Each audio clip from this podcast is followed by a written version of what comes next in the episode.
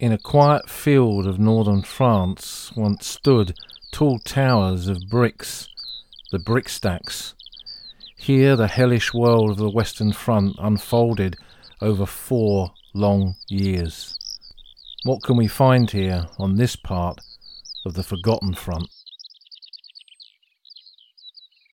We've returned to the Forgotten Front this week we might ask ourselves, what is the Forgotten Front? Well, this is a bit of ground between the two great battlefields of Ypres in Flanders to the north and the ground around Arras to the Somme in the south. It's that part of the British sector of the Western Front that connects those two areas together, and it runs approximately from near to the town of Armentières on the border between France and Belgium, down through the flatlands of northern France west of Lille going through some of the great battlefields like Neuve Chapelle, Aubers Ridge, and Festubert, across the La Bassée Canal, and down towards the area around Loos. And this term, Forgotten Front, is something that I seem to recall came from Rose Coombs. I can't remember whether she actually mentioned it in her book Before Endeavours Fade, which is that great Bible to the Western Front battlefields.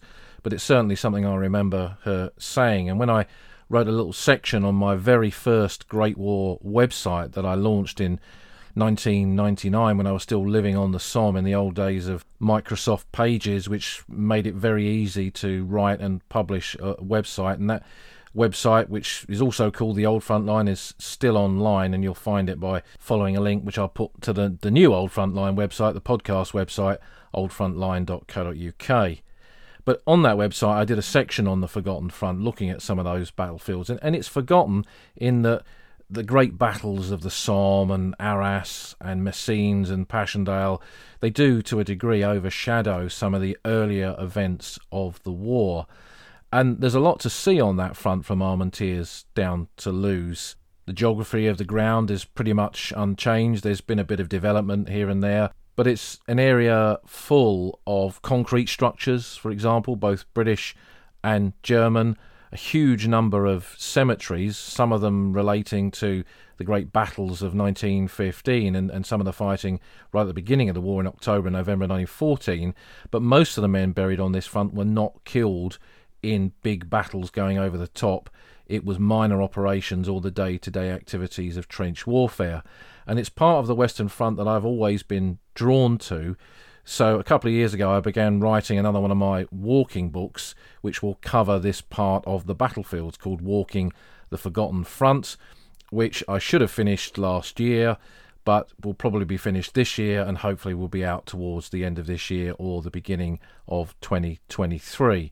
And that will look at different sectors along there, from Armentières down to Loos and including what we're going to look at during the course of this week's walk. So, this week's podcast is some of the content that will appear in this chapter of that book. So, hopefully, it'll whet your appetite. And we will return, as always, to these different parts of the front during the course of future podcasts as well.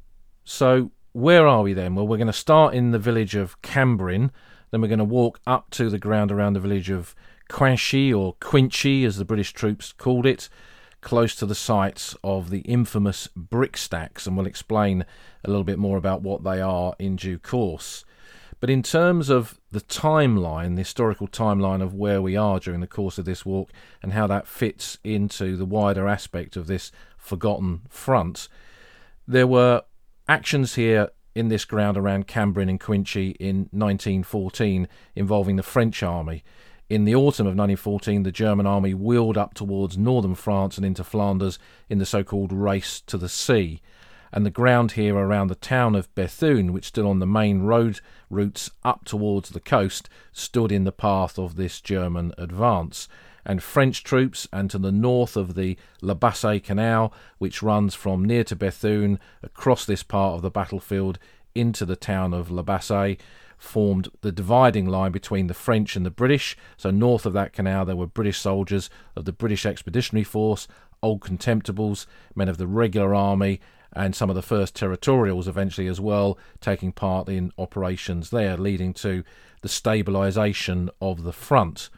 With the Germans advancing no further, they began to dig in here, and then the French in this sector and the British to the north, up towards Armentières and beyond Flanders, began to dig in as well. And, and in that early period of the war, the trenches were pretty primitive. There were pre war engineering manuals, both in the British Army and I would guess in the French Army as well, and no doubt in the German Army that gave soldiers the instructions that they needed to dig trenches, but not quite on the scale that the Western Front very quickly began.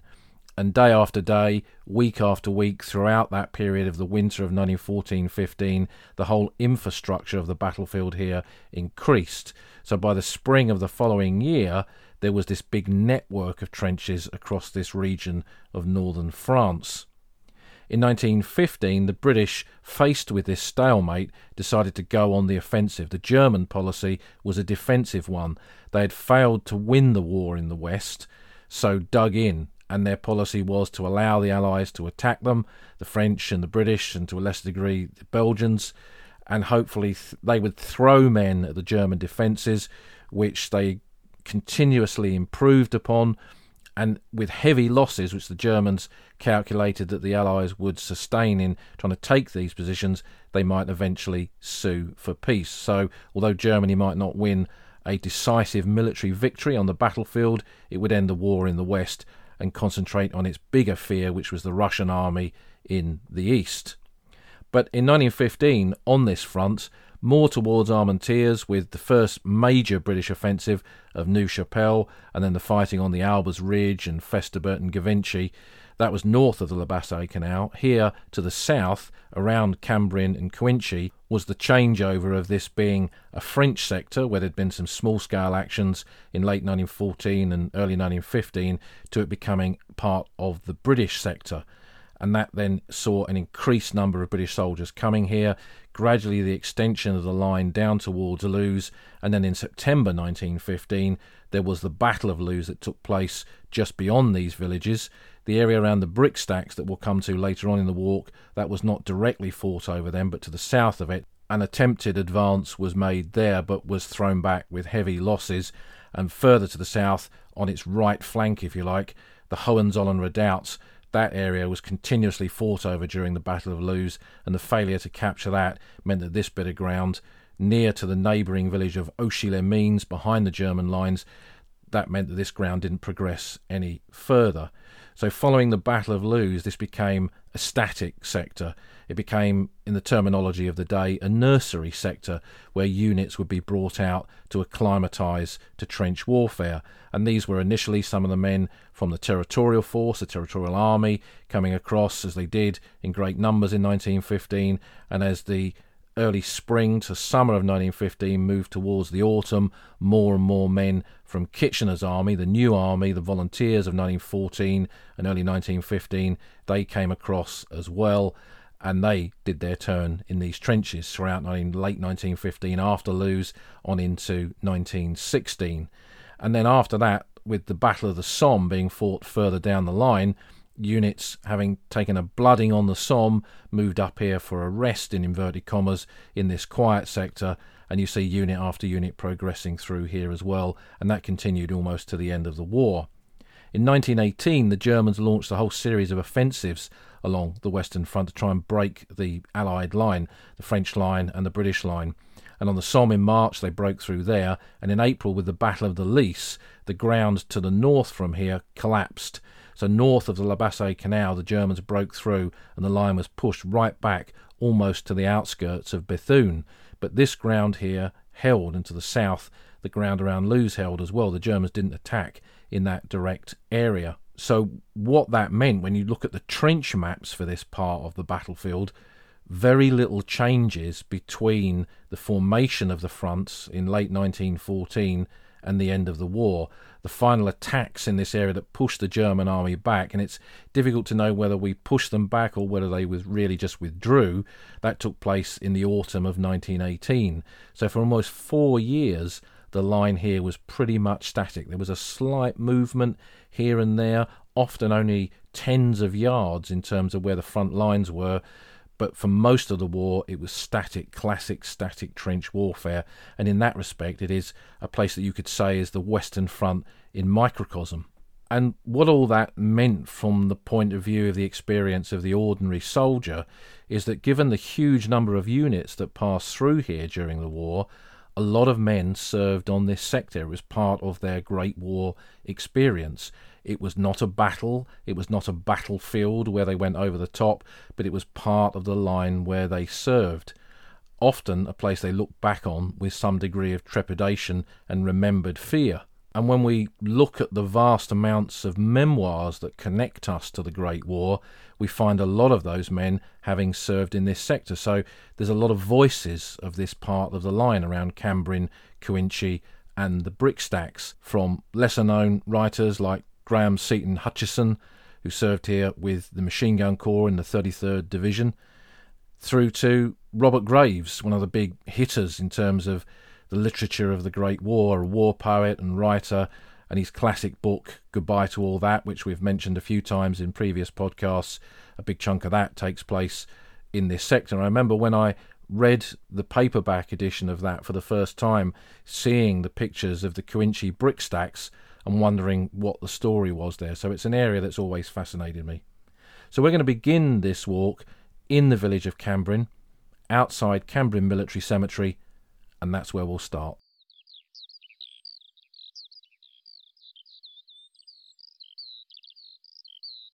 Cambrin Military Cemetery, where we're starting off, is one of two British cemeteries that we'll visit on this walk. But these are part of a quite a dense network of British and Commonwealth cemeteries in this area. In the days when the Commonwealth War Graves Commission used to publish the Michelin maps, which I used to have on my wall, with little purple dots showing where the cemeteries were located in northern France and Belgium, you could follow the line of the Western Front by the uh, the number of purple dots as it followed where the fighting had been and where the cemeteries were located. But I remember here, particularly in this sector between Armentières and Loos, seeing just how many cemeteries there were. And this one, like many in this area, is slightly tucked away. It's just off of the main Bethune to La Bassée road. It's a very busy road, but there's a tiny little side road to the north, the Chemin de Cimetière Anglais, the, the way, the route to the British Cemetery, and that takes you up to the front gate of Cambrin Military Cemetery, and we'll open that and we'll walk in. It's quite a, a large cemetery, and it was created by the British during the war just behind the mayor's house and a bit of grounds that was protected from direct observation from the German lines was a safe place to bury the dead without joining them. The cemetery was initially started by men of the Royal Engineers, now, that's an important part of the history of this area because the Royal Engineers, the sappers, particularly the tunnellers, the men of the tunnelling companies of the Royal Engineers, played a very important role in the day to day activities of the fighting of the trench warfare along this part of the Western Front.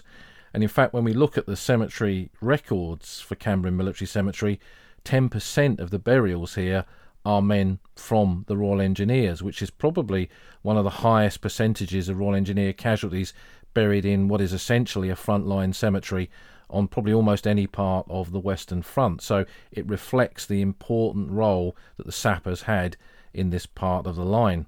Now, when you walk along the rows of the graves and you see the cap badge of the Royal Engineers, you can't initially tell just by looking at that whether they're a tunneler or whether they're a member of a special company or a field company or whatever. It's useful always to have the register in your hand as you're wandering around these cemeteries. It's something that I do when I visit a new cemetery for the first time because you see something and you can look the guy up and find out more details about him. And when we look at the register and we look at the tunnelers that are buried here, we see representations from three distinct tunnelling companies the 170th, the 250th, and the 251st. All of those were very active in the area just to the east of Cambrin and just outside Cuinchy, where the brick stacks were located. One of the tunnelling officers that are buried in here, and I found this during the research for my book, is Captain Robert Wallace Hislop. He served with the 251st Tunnelling Company of the Royal Engineers and died on the 22nd of July 1917, aged 33. So again, he didn't die in any great battle of the First World War. This was in typical tunnelling operations in this sector of the line. He was born in Glasgow, and his father Charles was a master house painter in that city. He was educated at the Glasgow Technical College and later at Glasgow University, where he studied many aspects of civil engineering and coal mining before the war. After graduating, he worked as a civil and mining engineer, and this was typical of the sort of men that went on to become officers in tunnelling units when they were formed from 1915 onwards. And in fact, he was a, an old hand here, having served in the Cuinchy Brickstacks area for quite some time. The day he died, he left the tunnelling company's headquarters, which were located in the chicory factory in Bethune, the town behind the lines, and he went up to visit the front line positions where his sappers were working. These were held by the infantry, of course, but his sappers were in their positions beneath the battlefield. Not long after he arrived, the Germans broke into one of the mining galleries that his men were working in, and the officers who were on duty at their post there fired their revolvers at the Germans who got into their tunnels. We tend to think of the war underground just being about planting explosive, but there were occasions in which tunnellers met tunnellers, British tunnellers, Commonwealth tunnellers, facing German tunnellers, and fought each other underground, and this was one of them. Hislop went down into the tunnel system to assist, but the following the explosion of a German countermine. So, as part of their operations to try and disrupt or destroy the British tunnelling that was going on here, they'd broken in to fight the tunnellers, but they'd also blown what were called camouflage charges that went sideways rather than upwards. So if they went upwards, they would create a crater on the surface and destroy a trench or a strong point. But if they went sideways, they would destroy, in this case, the tunnels that the British were working on. Now, when a, a mine goes off underground like that and disrupts or caves in part of the tunnelling system where you're working, it creates a build up of fumes, a build up of gases, particularly carbon monoxide gases, and the men working down there are very susceptible to this. And Hislop, having gone down, found himself overcome by the fumes and he died of mine gas poisoning.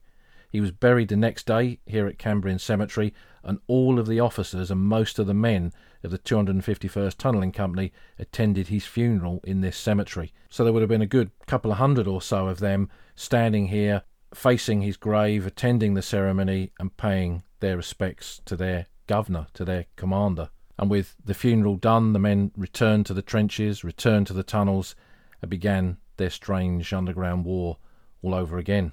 When we look at the number of burials that are in Cambrin Military Cemetery, there's 819 British buried here and one South African.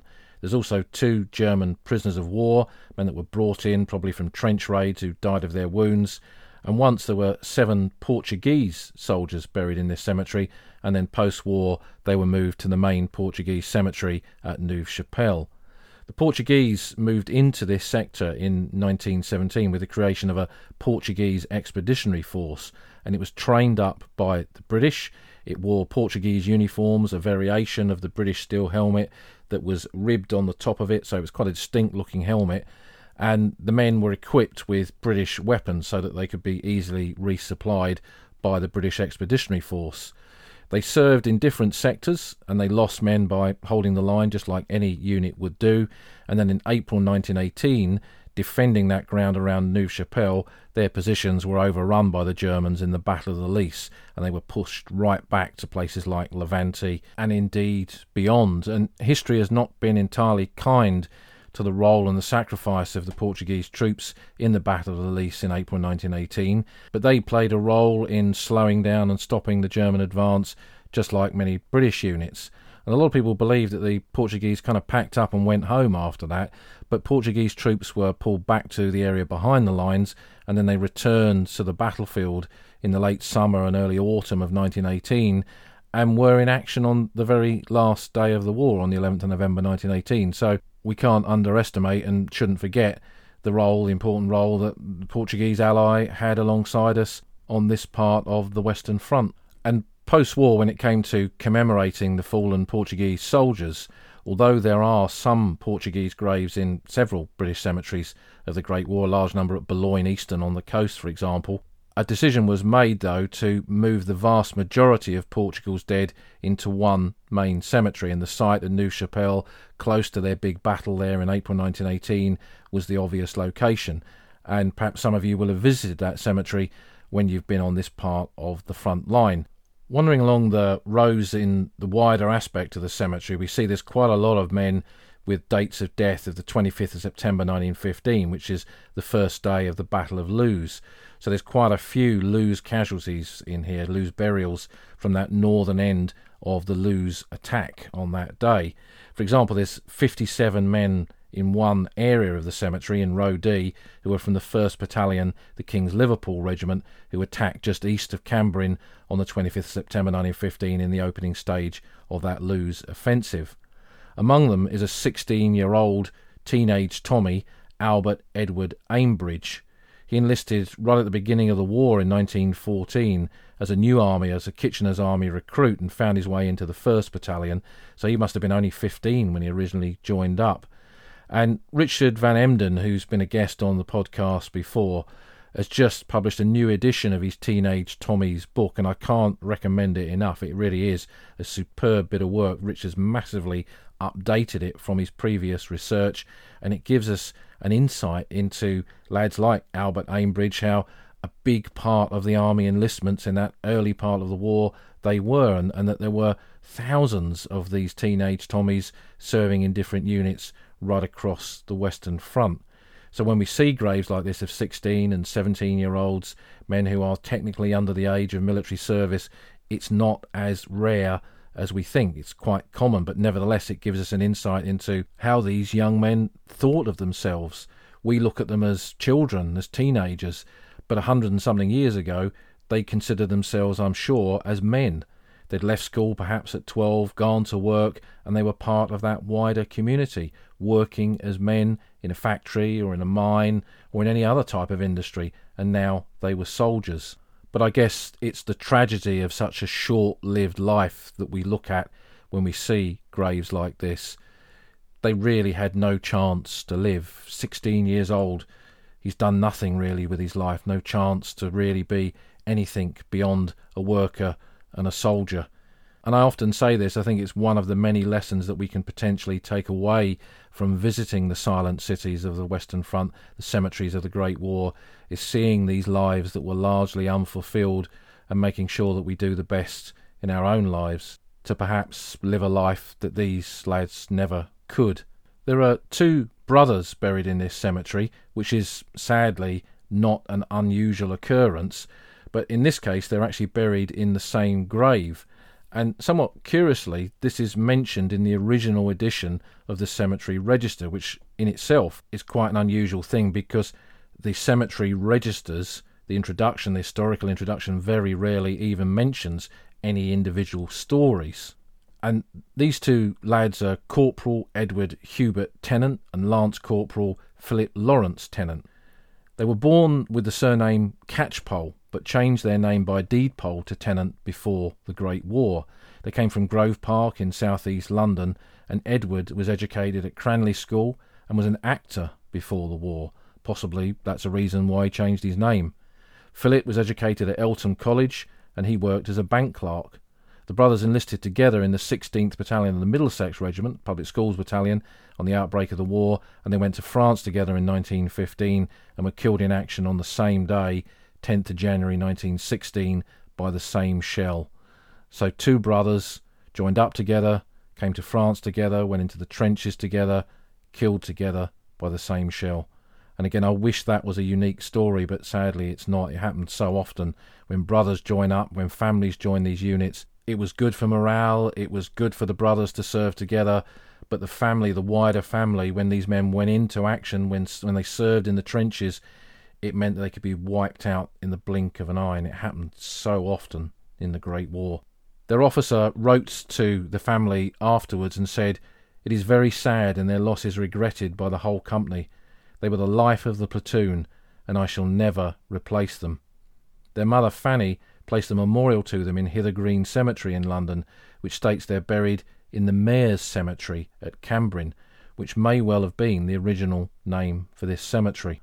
So, with a nod to the lads buried here, we'll return to the Chemin de Cimetière Anglais, walk back down to the main road, walk along that for a little way, and turn right at the modern Mairie, the, the town hall, and that'll lead us down to the entrance to Cambrin Church, and beyond that, the cemetery.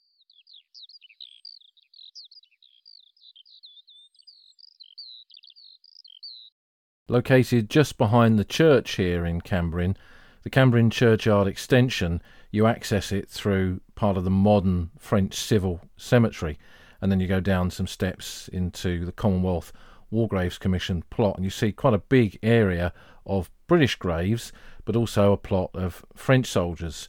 And this was a cemetery started by the French in 1914 when this was a French sector in that opening stage of the war. The church, which is now behind us, partly is the original church. It's pretty much on the original design of the church that was here in 1914. And although Cambrin sat on the front line for all four years of the war and was bombarded, and most of its original buildings were destroyed, there are still some where either the bulk of the original building still forms part of what is there today, or parts of it do, and that's certainly true in the case of the church. The cemetery, after the French had established it, was then used by British units from May of 1915 because although British units had taken over the trenches in this area prior to that, they were burying the dead a little bit closer to the front line, and then the decision was made probably by one of the senior medical officers in this area, to bury the dead a little bit further back in a place of safety where they could be buried without the risk of men getting killed in doing so, and where those graves could be maintained, and often close to the site of medical facilities. So there were dressing stations in Cambrin close to where the cemetery is located, and no doubt some of the men buried here died of their wounds in those received probably only less than an hour or so before up in the front line it's an interesting cemetery in that it's pretty much in date order and you can follow the progression of both the timeline of, of the different actions and the day to day activities of trench warfare and how some days were more costly than others, and also the progression of the British Expeditionary Force during this period of the war. So the burials reflect the initial arrival of men from the regular army, the original BEF, through to the arrival of men from the territorial force, the Saturday night soldiers, who began to replace the regulars as they were gradually diminished on the battlefield by the fighting of 1914 and then on into the offensives of 1915. And then from the early summer of 1915 as well, you see the arrival of men from the new army, Kitchener's army, and that's reflected in the burials here as well. And when you look at the graves and the rows and the plots that are in here, it is very much a regimental graveyard. So it's a place where units that were serving in the front line brought their dead back for burial, not just in a random part of the cemetery, but often in mini regimental plots where they'd bury the men from their own unit in one corner or in one row and they'd keep them together. And this regimental identity that existed in training, that existed on the battlefield, also for many units existed in death that they wanted their men to be buried together, not with men from other units, and that's something you see greatly reflected in here. The casualties that are buried in this cemetery are all from the eastern side of Cambrin village. The front line extended south from the Bethune La Bassée road down towards the Loos sector, and men killed in that area were brought back here for burial, and also from the northern area of the road up to the ground around the brick stacks. There are 1,211 British graves, of which only eight are unidentified. And again, that reflects the nature of the burials here. This was not a cemetery created by clearing the battlefields after an offensive, and in that case, you often find bodies that are unidentifiable or have no identity discs or pay books, so you can't work out who they are, and they're often buried by men not from their regiment who can't identify them. This cemetery was made during the war by units serving in the front line who deliberately brought their dead back here for burial, so they knew who these men were. So it's not a surprise that the vast majority of the dead are identified soldiers. And again, and something that I often stress on this podcast, it makes cemeteries like this very important because knowing who these men are, knowing what units they were in, what kind of backgrounds they came from, where the areas of Britain that they enlisted from and, and lived in, the jobs that they had. It gives us a good cross section of the sort of men and units and type of men that came here to serve in this sector during the Great War. Of the French graves that we can see now, originally there was a plot of around about 150 poilus buried in this cemetery. There's 98 still here, and we can see the distinct French crosses in one corner of the cemetery. So, why were 50 odd men removed from here and where did they go to? Well, some will have been repatriated back to wherever they came from in France. French families after the war, if there was an identified burial somewhere, they could request that their son, their brother, their husband, their father be brought back to their village, their town, and be buried in a family grave. And if you wander around French cemeteries in France, French civil cemeteries, then you will see this very often on the graves in cemeteries like that, where it's mentioning the soldier not just killed, a memorial to him killed on the front line, but he's a soldier killed on the front line and buried in that grave, brought back from that battlefield to be buried there. They also had the option of moving the dead to a larger French cemetery. Now, this was a designated French military cemetery, this plot in Cambrin Churchyard Extension, but some families wanted their loved one to be buried in a national military cemetery. So I haven't checked this, but I wouldn't be at all surprised if some of that 50 odd soldiers that were once buried here were moved to Notre Dame de Lorette in the 1920s. That cemetery has a large number of burials from a wide aspect of the French part of the Western Front. But the retention of the French graves that are here gives us an insight into the role of the French who occupied this sector before the British units arrived in 1915. And it's not just French that we see here. If you look amongst the British rows, you'll see the grave of a Belgian soldier, and there are also three Germans buried here as well. Again, prisoners of war, no doubt brought back from the frontline area after raids, either us raiding the Germans or the Germans raiding us, and died of their wounds in the medical facilities here. Like Cambrin Military Cemetery that we've just been to, there's quite a large number of Battle of Loos graves in this cemetery, with quite large plots from the Loos fighting in different parts close to the church. So, for example, there's plots from the 2nd Battalion Royal Welsh Fusiliers and 1st Battalion the Middlesex Regiment. And of that latter unit, there's actually 115 of them buried in this cemetery. Many of them are in what are called collective graves. And originally, and thanks to some friends, I've seen some wartime images of this. Many of these graves from the Loos fighting were commemorated by a single cross with a large wooden board on it listing the men known to be buried in that collective grave. So, what do we mean by collective grave? Well, this is a form of mass grave. It, it's not, when we say mass grave, we think of a big hole dug in the ground and then soldiers randomly tipped in. So, what this was, was a grave specially prepared, and the men were all buried in there together, side by side, not in coffins, probably in ground sheets or sandbag Hessian material, but side by side. Comrades in life, comrades in the trenches, comrades in death. And this is not uncommon, particularly in these early war period cemeteries from 1914 15, where what were effectively trenches or shallow graves were dug and the men were buried together. And you see this perpetuated now, not with a big memorial, but with multiple names on headstones, and very often in the middle, a single blank grave with just a cross on it, indicating that you are looking at a collective grave. Quite a few cemeteries of the Western Front have these in. Moving away from the Loos graves of 1915, we can follow a kind of timeline in this cemetery by walking along the rows of graves. And, and when we get into 1916 and we look at the cap badges of the units represented on the graves that are in that part of the cemetery, and we look at an order of battle for the units that were here, we see there's a lot of men from the 33rd Division.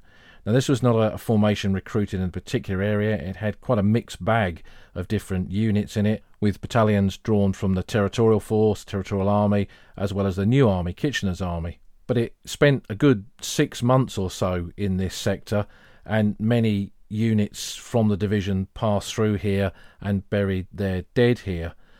And quite a few, we mentioned accounts of the Great War, quite a few men that served in that division. Graham Seton Hutchison, who we mentioned earlier, Frank Richards, who wrote Old Soldiers Never Die. He was here with the Royal Welsh Fusiliers that were part of that division. And we spoke to Richard Fisher on the podcast last year, who has reprinted the history of the 33rd Battalion Machine Gun Corps, and a chunk of that relates to this part of the Western Front. So, what we see and what we'll see as we move further into this walk is just how written about this part of the front line was. One of the battalions that served with the 33rd Division here at that time was the 16th Battalion, the Middlesex Regiment, the Public Schools Battalion. Now, we mentioned them previously with the two brothers who were buried in Cambrin Military Cemetery. It was a unit made famous on the first day of the Battle of the Somme when they went into action in the attack on the Hawthorn Crater at Beaumont Hamel. They'd moved by that time into the British 29th Division from this unit. And young Eric Heaton, that we've spoken about in previous podcasts on Hawthorn Ridge, served here as a young officer before he moved down to take part in the Battle of the Somme. Originally, the Public Schools Battalion was made up of public schoolboys. There were public school battalions in the Royal Fusiliers, and indeed there are men from those public school battalions in that regiment also buried in this part of the cemetery because they were serving alongside the Middlesex in the 33rd Division in this sector at the same time. Now, all of these public school battalions were originally recruited from public school boys, men who'd gone to the great public schools and the minor public schools of Great Britain. But by 1916, by the time that the battalion was serving here for quite some months, quite a few of those men had gone on to take up commissions as officers. And you might ask yourself, why didn't they do that in the very beginning? But there seems to have been a, a little bit of a trend to join the army as an ordinary soldier if you'd gone to public school.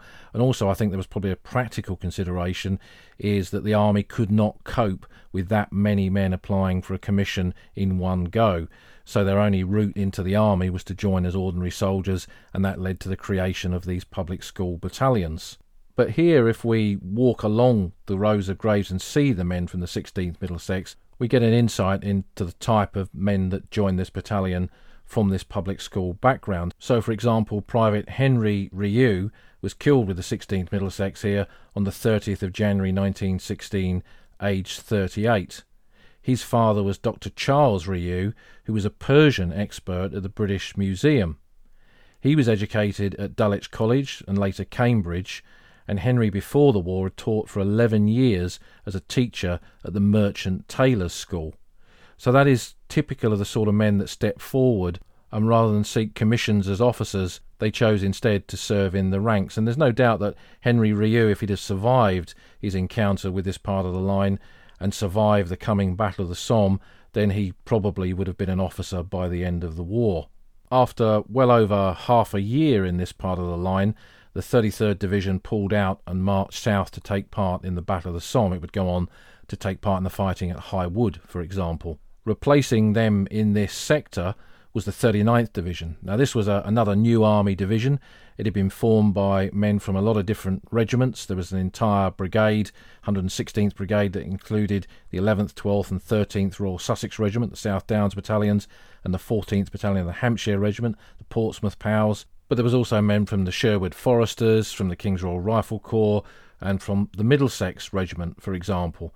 So it had quite a broad range of uh, different units and men from different backgrounds.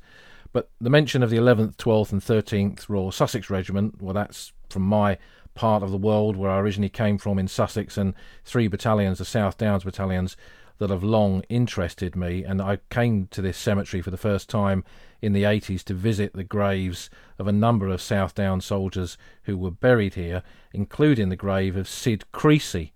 Now, he was SD 47, so his regimental number was 47. He was one of the very first men to enlist in the South Downs battalions in September of 1914. He was killed here by a sniper, aged 21, on the 3rd of June 1916 and I came across him because one Sunday I ended up in a village in Sussex somewhere, and there was an antiques fair going on.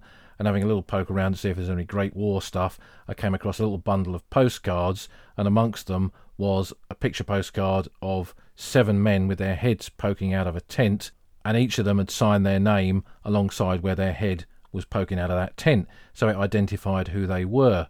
Of the seven men in the photograph, only two survived. They were all original South Downs men, and Sid Creasy was one of them. I do intend, and I know I keep saying this, but I do intend to do a podcast just about that photograph and the men in that photograph at some point, perhaps for Remembrance Day further down the line. But anyway, Sid Creasy is one of them, and I came here in the 80s to visit his grave. and he was one of a, a large number of Eastbourne men that served in the South Downs battalions. And this little tent I discovered when I did a bit more research was known as the Rabbit Hutch, and it was a famous tent in their camp at Cooden, just outside Bexhill. In their early period of their service, there were no wooden huts at that stage, and the men were living in tents in quite primitive conditions. And these lads shared a tent together. Whether they knew each other from before the war, I don't know. Sid Creasy had worked as a, an upholsterer in Eastbourne before he joined up. But when I look at this photograph and I see these faces, and they're quite modern faces in, in many respects, and you look at the, the names written alongside it, and only two of those seven lads came back from the war, it gives you an idea as to how strong that belief was that there was a lost generation that never returned from the war. As we move away from the South Downs lads, we see units from battalions and divisions that had moved up from the Battle of the Somme, suffered casualties there, and then taken over this part of the line, which was then considered quiet. When you examine some of the stories of the men in those plots, you often find that they'd not been in the front line for very long, that they were post Somme replacements who'd arrived in this so called quiet sector, discovered it wasn't quite so quiet, and some of them had been killed in just their first few days of active service. The last burials here were in February of 1917 and a few were added in 1918, but the bulk of the 1918 burials seem to have been in Cambrin Military Cemetery rather than here. So, leaving the cemetery and returning to the other side of the church, we'll walk back up to the main Bethune La Bassée road and then turn right and walk along that busy road. It's not the best place to walk. And in my book, in the chapter for this particular walk, we come off of the road a little bit further up into the Rue Emile Zola, and there will, of course, be a map on the podcast website for this, and that takes us cross country across the fields where the communication trenches were and up towards the front line area. And following one of those little side roads, it brings us up to a French memorial, which is again close to the Bethune La Bassée road, but much nearer as well to where the front lines were, and that'll be our next stop.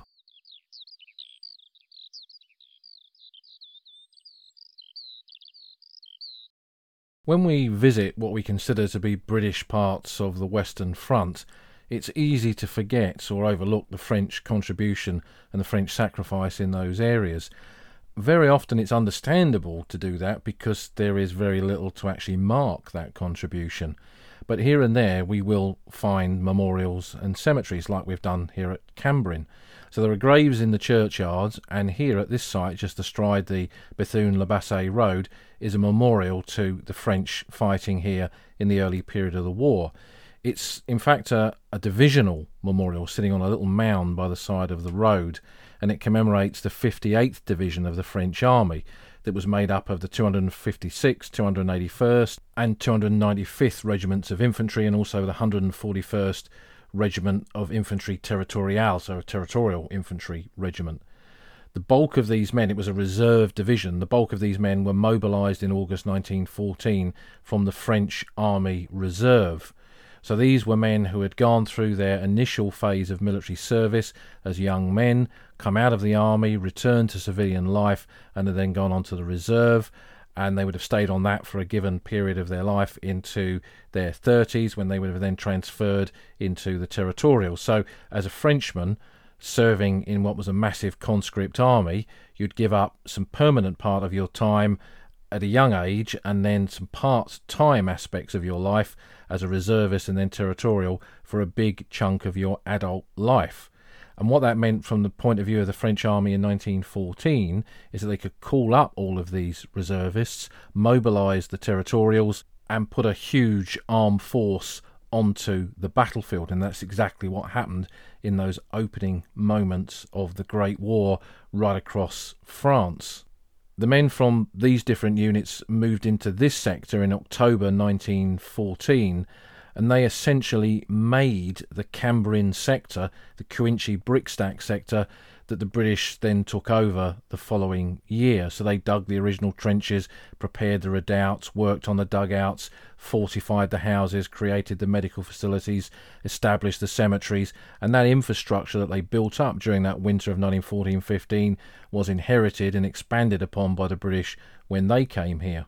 By early 1915, the road that the memorial sits astride, that Bethune to La Bassée road, had become the dividing line between the British and the French. So this was the southern part of the British sector, just north of the road, and from here onwards was the French army along 350 odd miles of the Western Front. And in January of 1915, after the creation of this dividing line between the British and the French, the Germans attacked the British in the brick stacks and then the French here directly in front of Cambrin village. So the men from the units in this division came under quite a heavy German attack that overran the French positions here, and there was counterattacks that pushed them back. And a lot of the graves in the churchyard that we visited are from this period of the fighting and tie into the sighting and the placement of this divisional memorial here after the war. So, what we're seeing here really is a memorial to some forgotten battles on a forgotten front.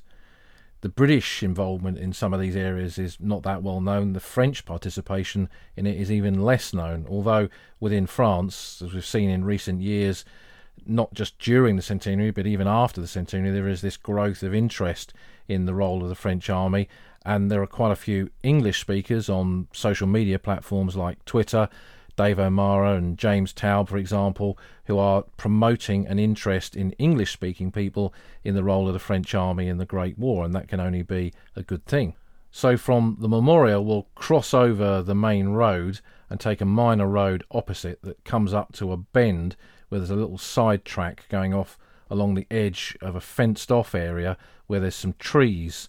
And behind that fence where the trees are, there was a big power station in there that was demolished in the late 80s, early 90s, thereabouts. But this little junction, this bend in the road here, we're pretty much on the front line area where the brick stacks were located in this field directly in front of us. And what were these brick stacks that we keep referring to? Well, they were literally just that piles of bricks. There was a brick factory where the later power station was located that created bricks for the building industry in this part of northern France. And when the bricks were made, they were put in these great piles awaiting delivery. The war broke out in August 1914. All of that came to an end, and there were these massive brick stacks sitting there in the fields that were never ever delivered. And when the two armies met here, the French and the Germans, in 1914, this was the point in which they stopped, and the brick stacks were roughly split half between the German positions and half between the French. They were big, tall towers, tens of metres tall, that gave a dominance over what was essentially quite a flat landscape, and both sides utilised them to try and dominate each other's positions in this part of the battlefield. And what you see as a as a development of that, an offshoot of that really, is the creation of some of the deepest trenches on the Western Front.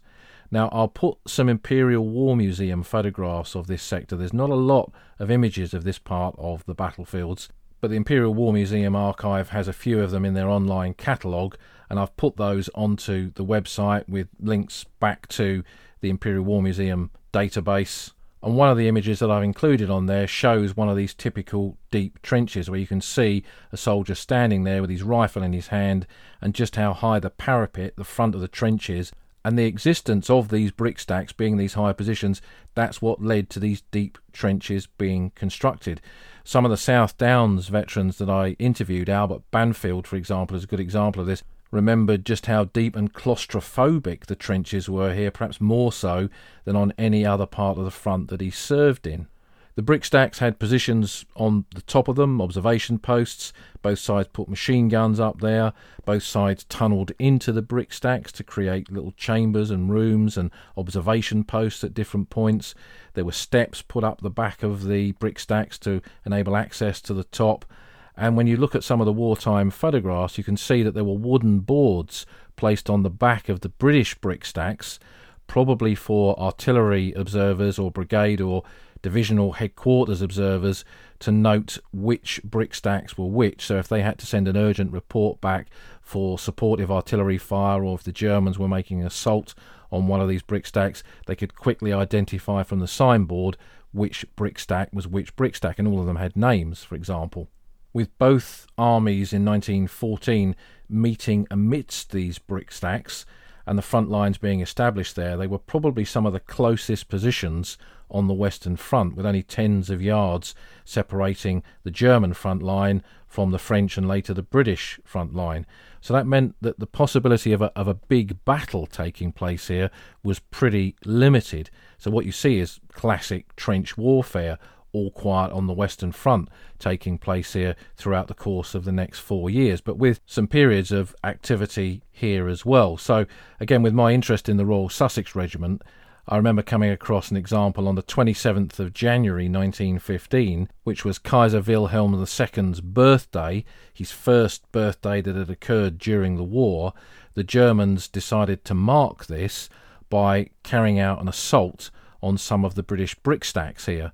And they did this with scaling ladders because these were tall towers. You couldn't climb up them very easily. So the Germans had built some wooden scaling ladders and they put them against the side of one of these brick stacks that were defended by the 2nd Battalion, the Royal Sussex Regiment. Some of their pioneer section was on the top of the brick stacks doing some work on them. Suddenly they saw these assault ladders coming up the side and the Germans scrambling up, and they picked up their picks and shovels like some sort of medieval battle and they beat the Germans back with those. So, this kind of strange warfare that echoes the medieval nature of siege warfare, which the Western Front became on a much, much bigger scale, is taking place here at these brick stacks in January of 1915. For much of the rest of the war, the bulk of the fighting, if you can call it that, was not raiding or firing. It was the use of trench weapons, so trench mortars, rifle grenades, the British had a thing called a spring gun, which was like a big box of springs with an arm, which you could launch a grenade from. And on the other side of no man's land, the Germans were just doing the same sort of thing with their rifle grenades, their trench mortars, Minenwerfers. And also, both sides went underground. When you have positions that are so close together, going underground is about the only way that you can effectively take on the enemy on a regular basis. So, British tunnelling companies were operating beneath the area around the brick stacks, and the Germans with their pioneers were doing the same. And what you see here over the course of the four years are lots of very small scale actions battles over a single mine crater, a sap in no man's land, a forward trench, or even the Germans trying to take a particular position and us taking it back, or us trying to take a German trench and them trying to take it back. So, over the course of the four years, and the cemeteries in this area reflect that, men were killed in what were really quite insignificant battles in the wider aspect of the war, but of the men who fought there, the men who lost comrades, obviously of great significance to them. So, what was it like to serve here? Now, as I mentioned, there's a lot of descriptions of this part of the front, and this first one comes from the papers of the 1st Division, regular army division that included the 2nd Royal Sussex that took over this sector in early 1915. Of the dozen or more solid stacks of brick, four or five connected by a parapet of loose bricks and known as the keep were in our hands. The other eight, irregularly spaced, made a most awkward wedge into our line. They were backed by a labyrinth of German trench work, and being shell proof, supports could be massed behind them in perfect safety. The nearest were within bombing distance of the keep, and in those days the Germans had more and better bombs than we did. Author Robert Graves, who came here with the 2nd Battalion, the Welsh Regiment, arrived on this part of the front in May of 1915, so about five months after the Sussex were here. And he's left this description of his time here in his memoirs, Goodbye to All That, which I'll put a link to on the podcast website. In trenches amongst the Cuinchy brick stacks. Not my idea of trenches. There has been a lot of fighting hereabouts. The trenches have been made themselves rather than have been made, and run inconsequently in and out of the big 30 foot high stacks of bricks. It is most confusing. The parapet of a trench, which we don't occupy, is built up with ammunition boxes and corpses. Everything here is wet and smelly. The Germans are very close. They have half the brick stacks. We have the other half. Each side snipes down from the top of its brick stacks into the other's trenches. This is also a great place for German rifle grenades and trench mortars. We can't reply properly. We have only a meagre supply of rifle grenades and nothing to equal the German sausage mortar bomb. A year later, the South Downs battalions of the Royal Sussex Regiment were here, and Albert Banfield, the veteran that I knew from Hove, him and his brother served side by side in the signal section of the 13th Battalion Royal Sussex. Marcus and Albert both wrote diaries, and their parents typed the diaries up after the war. And this is an extract from Marcus's diary from his first tour of the trenches here at the Brickstacks. We have to spend most of our time in the dugout. The regimental sergeant major, if he sees us outside, makes a great fuss of it. Our dugout is very secure looking and has great wooden beams and small trees for a roof, besides the sandbags on top. It's a very long affair, like a miniature tunnel, blocked up at one end. We have not really room to stretch our feet at night. My Premier stove is very useful, and I've been able to fry some eggs for supper. I must be getting experienced, as they have turned out quite well. So we see that with Marcus and the guys in the signal section, that even amongst all this carnage around the brick stacks, there's still time to have a bit of grub in the front line. While they were here, the South Downs battalions experienced some of the underground war on this part of the Western Front when a mine went off at 8:45 p.m. on the 4th of June 1916, a German mine that was blown some 25 yards from their front line parapet. Private Albert Turner from Rotherfield in Sussex recalled the events of that day. I shall never forget it. The trench trembled like jelly then up she went like one immense black cloud.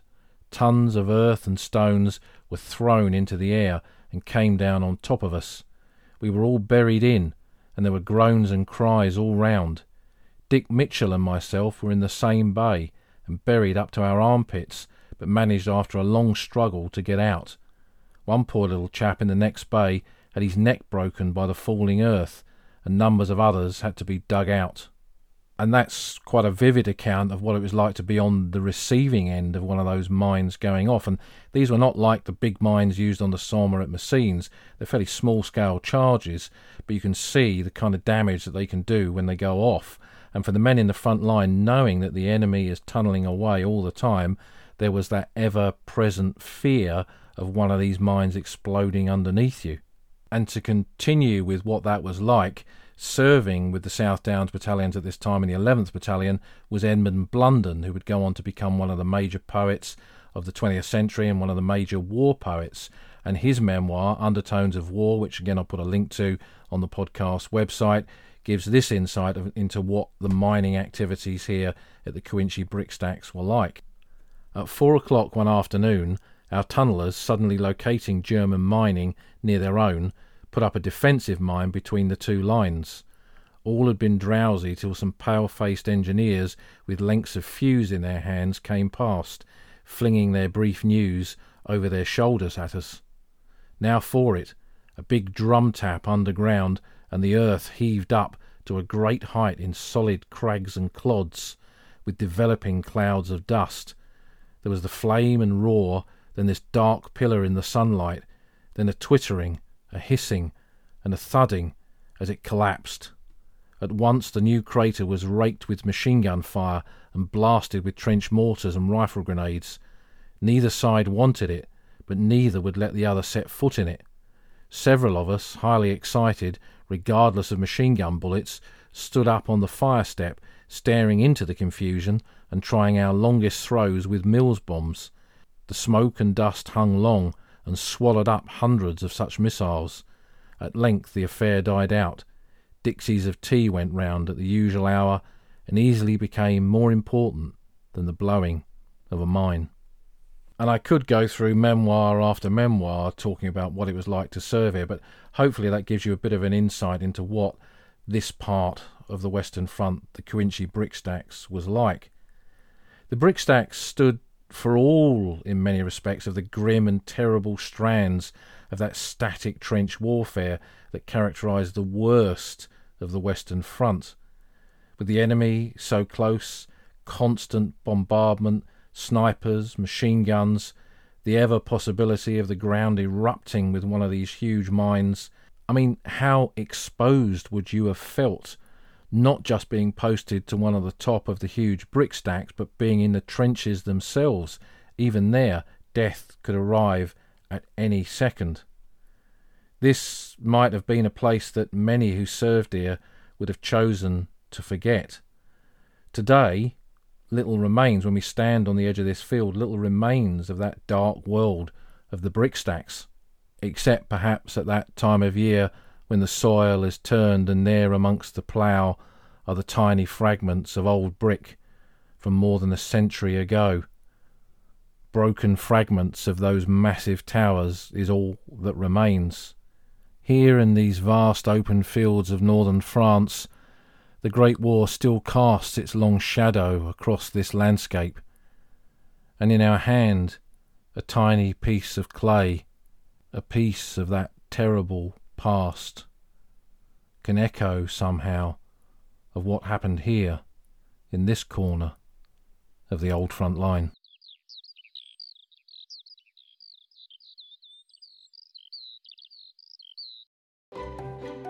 You've been listening to an episode of The Old Front Line with me, military historian Paul Reed. You can follow me on Twitter at Sommecourt. You can follow the podcast at Old Frontline Pod. Check out the website at oldfrontline.co.uk where you'll find lots of podcast extras and photographs and links to books that are mentioned in the podcast. And if you feel like supporting us, you can go to our Patreon page, patreon.com slash oldfrontline, or support us on Buy Me a Coffee at buymeacoffee.com slash oldfrontline. Links to all of these are on our website. Thanks for listening, and we'll see you again soon.